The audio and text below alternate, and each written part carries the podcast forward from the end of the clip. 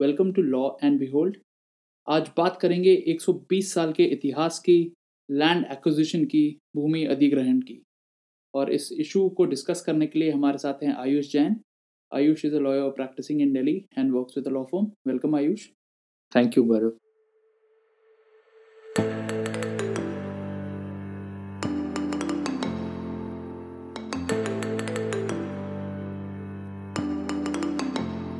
Ayush, बहुत बड़ा judgement आया था पिछले कुछ दिन पहले लैंड एक्विजिशन को लेके। काफ़ी कंट्रोवर्सीज हुई थी, काफ़ी ओपिनियन पेजेस लिखे गए हेडलाइंस बनी, उन सब के बारे में बात करेंगे। बट पहले ये बताइए लैंड एक्विजिशन होता क्या है? लैंड एक्विजिशन एसेंशली मीन्स कि अगर किसी पब्लिक पर्पस के लिए सरकार को कई बार ऐसी ज़रूरत होती है कि वो लैंड एक्वायर करे,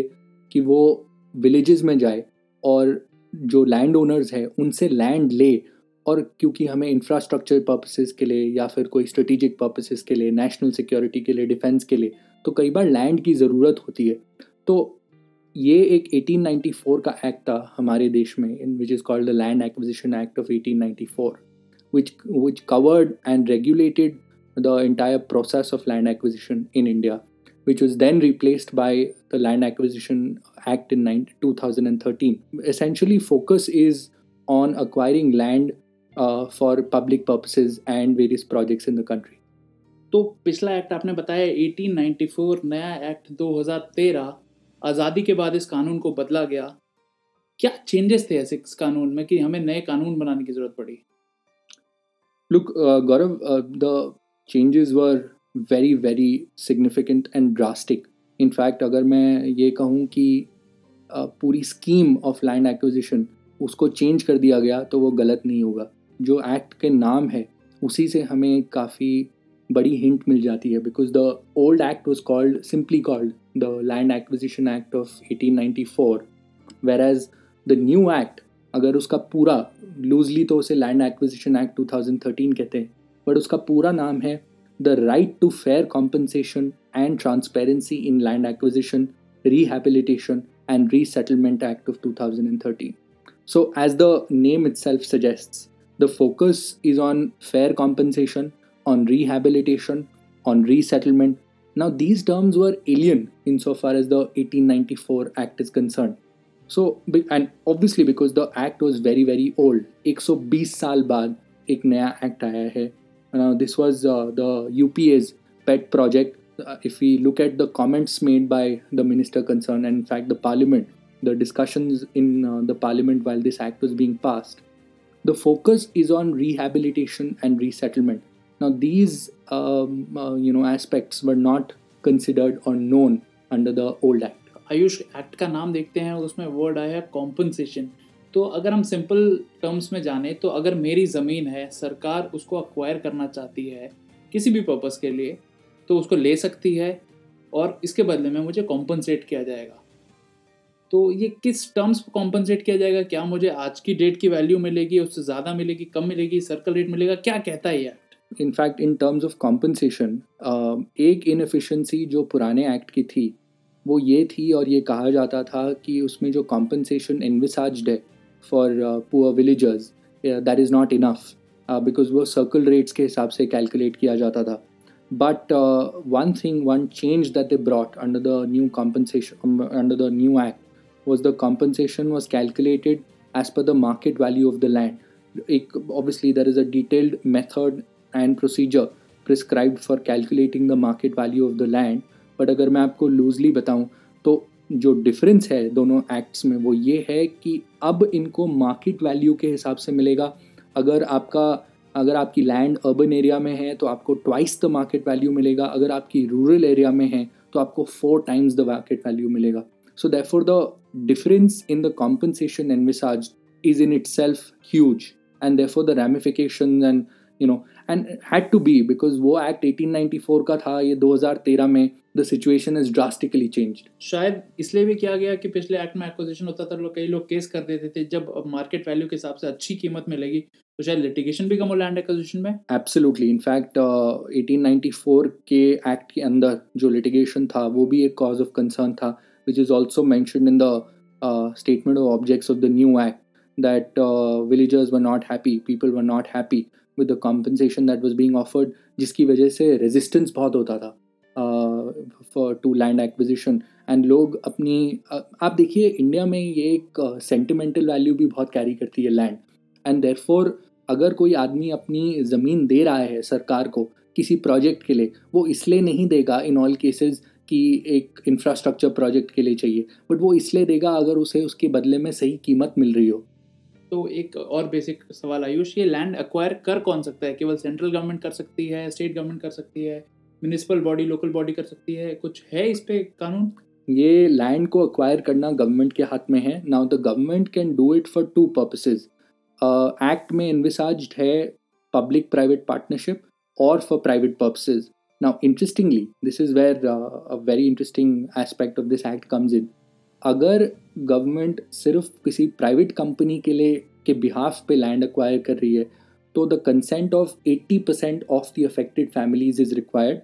whereas अगर पब्लिक प्राइवेट पार्टनरशिप के लिए कर रही है तो the consent of 70 percent of the affected families is required now here also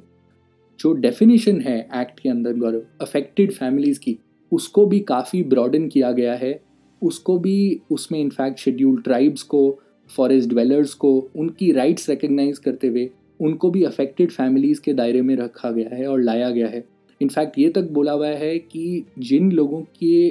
livelihood पे असर पड़ेगा as a result of the acquisition उनको भी एडिक्वेटली कॉम्पनसेट करना ज़रूरी है। और राइट तो ओवरऑल एक प्रो डेमोक्रेसी सेंटिमेंट जिसकी ज़मीन, उसके अधिकार, उसका डिसीज़न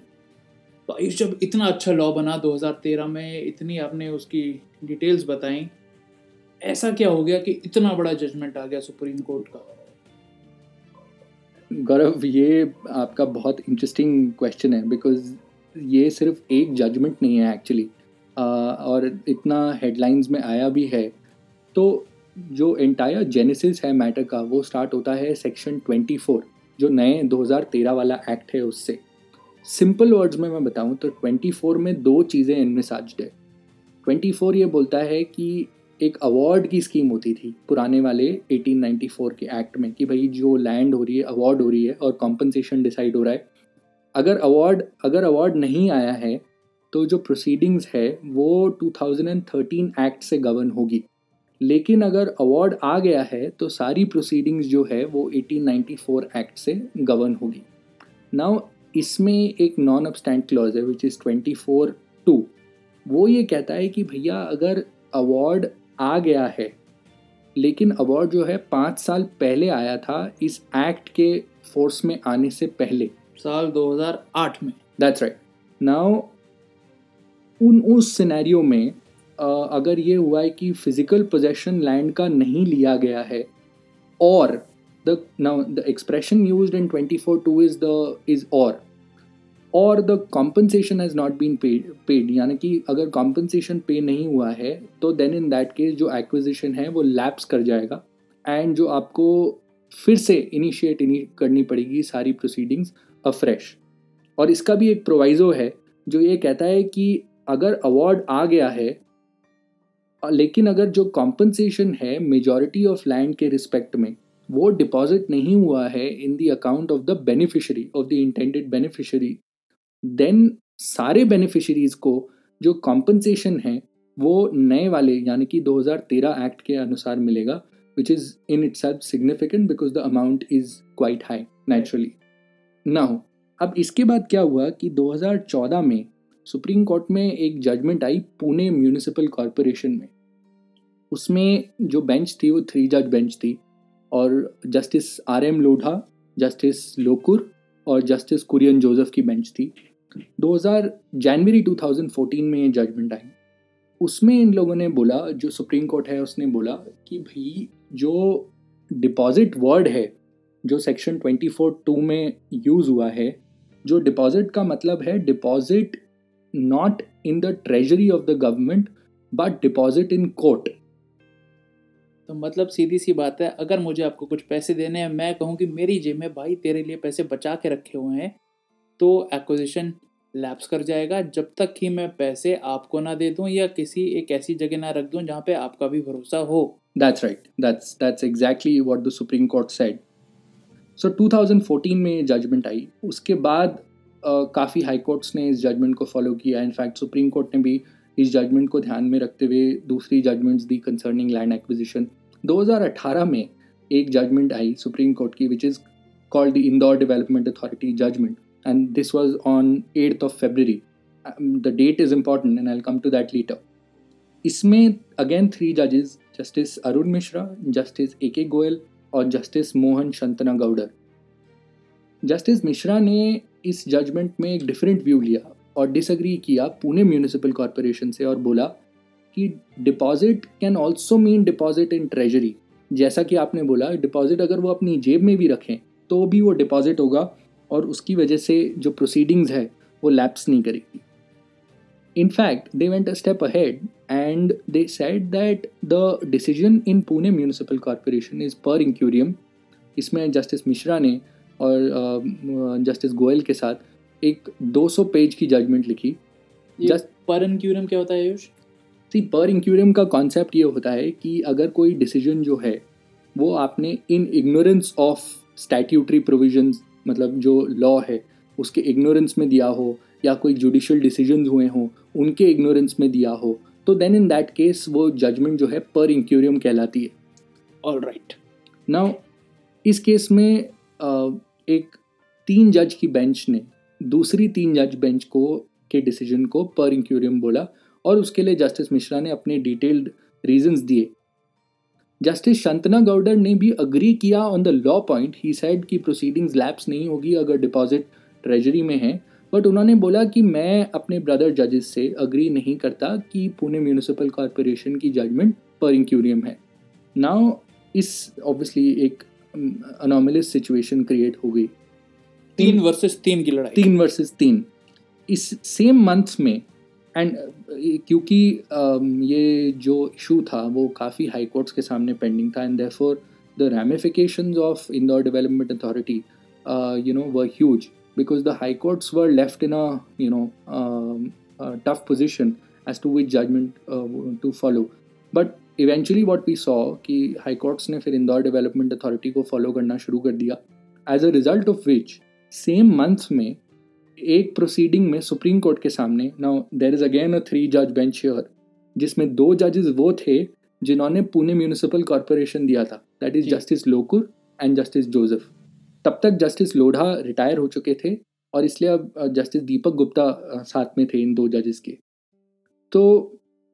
तीन जजेस ने 21 फरवरी जो इंदौर डेवलपमेंट है वो 8 फरवरी को आया था। 21 फरवरी को इन तीन जजेस ने एक ऑर्डर पास किया। taking note of the decision in uh, Indore Development Authority and taking note of the fact that uh, Indore Development Authority had held Pune Municipal as per incurium, they said that we will request the High Courts not to decide this issue until we decide the question whether now we need to refer this issue to a larger bench for a decision in the matter.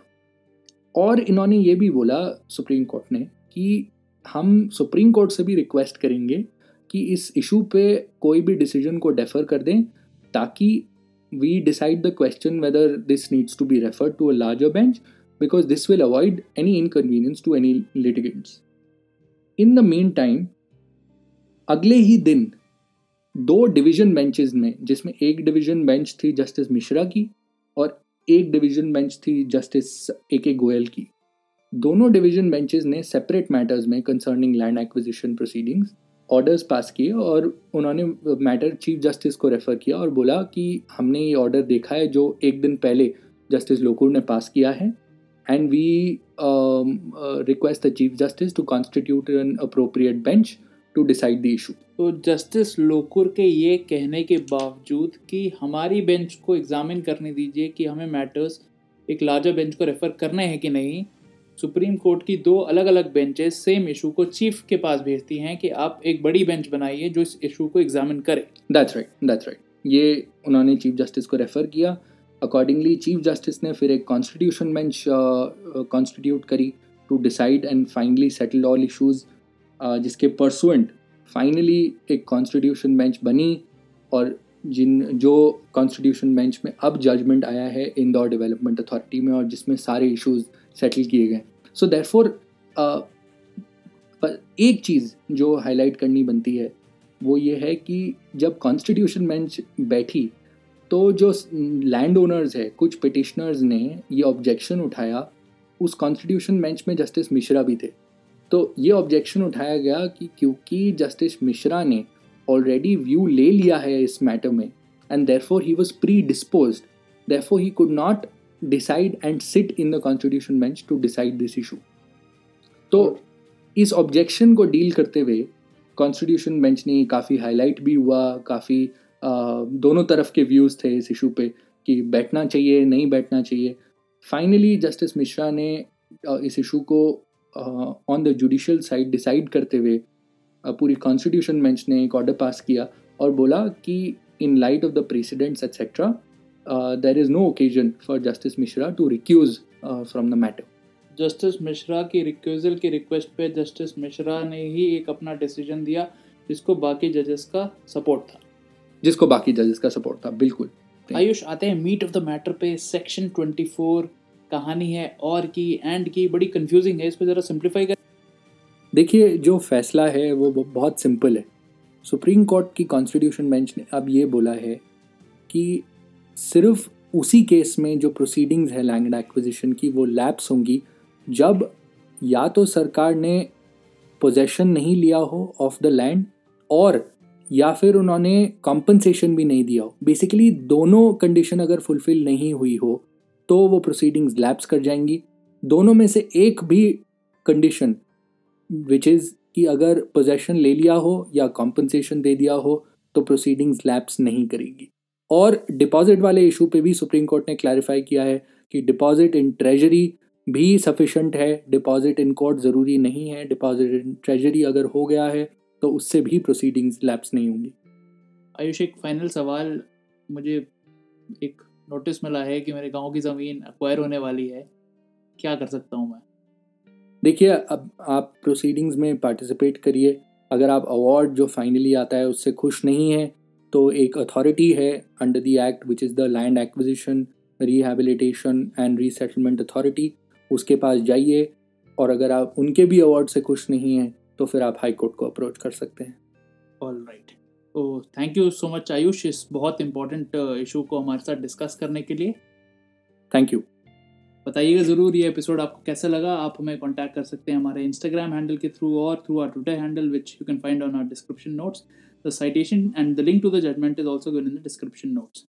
Thank you so much and have a great one.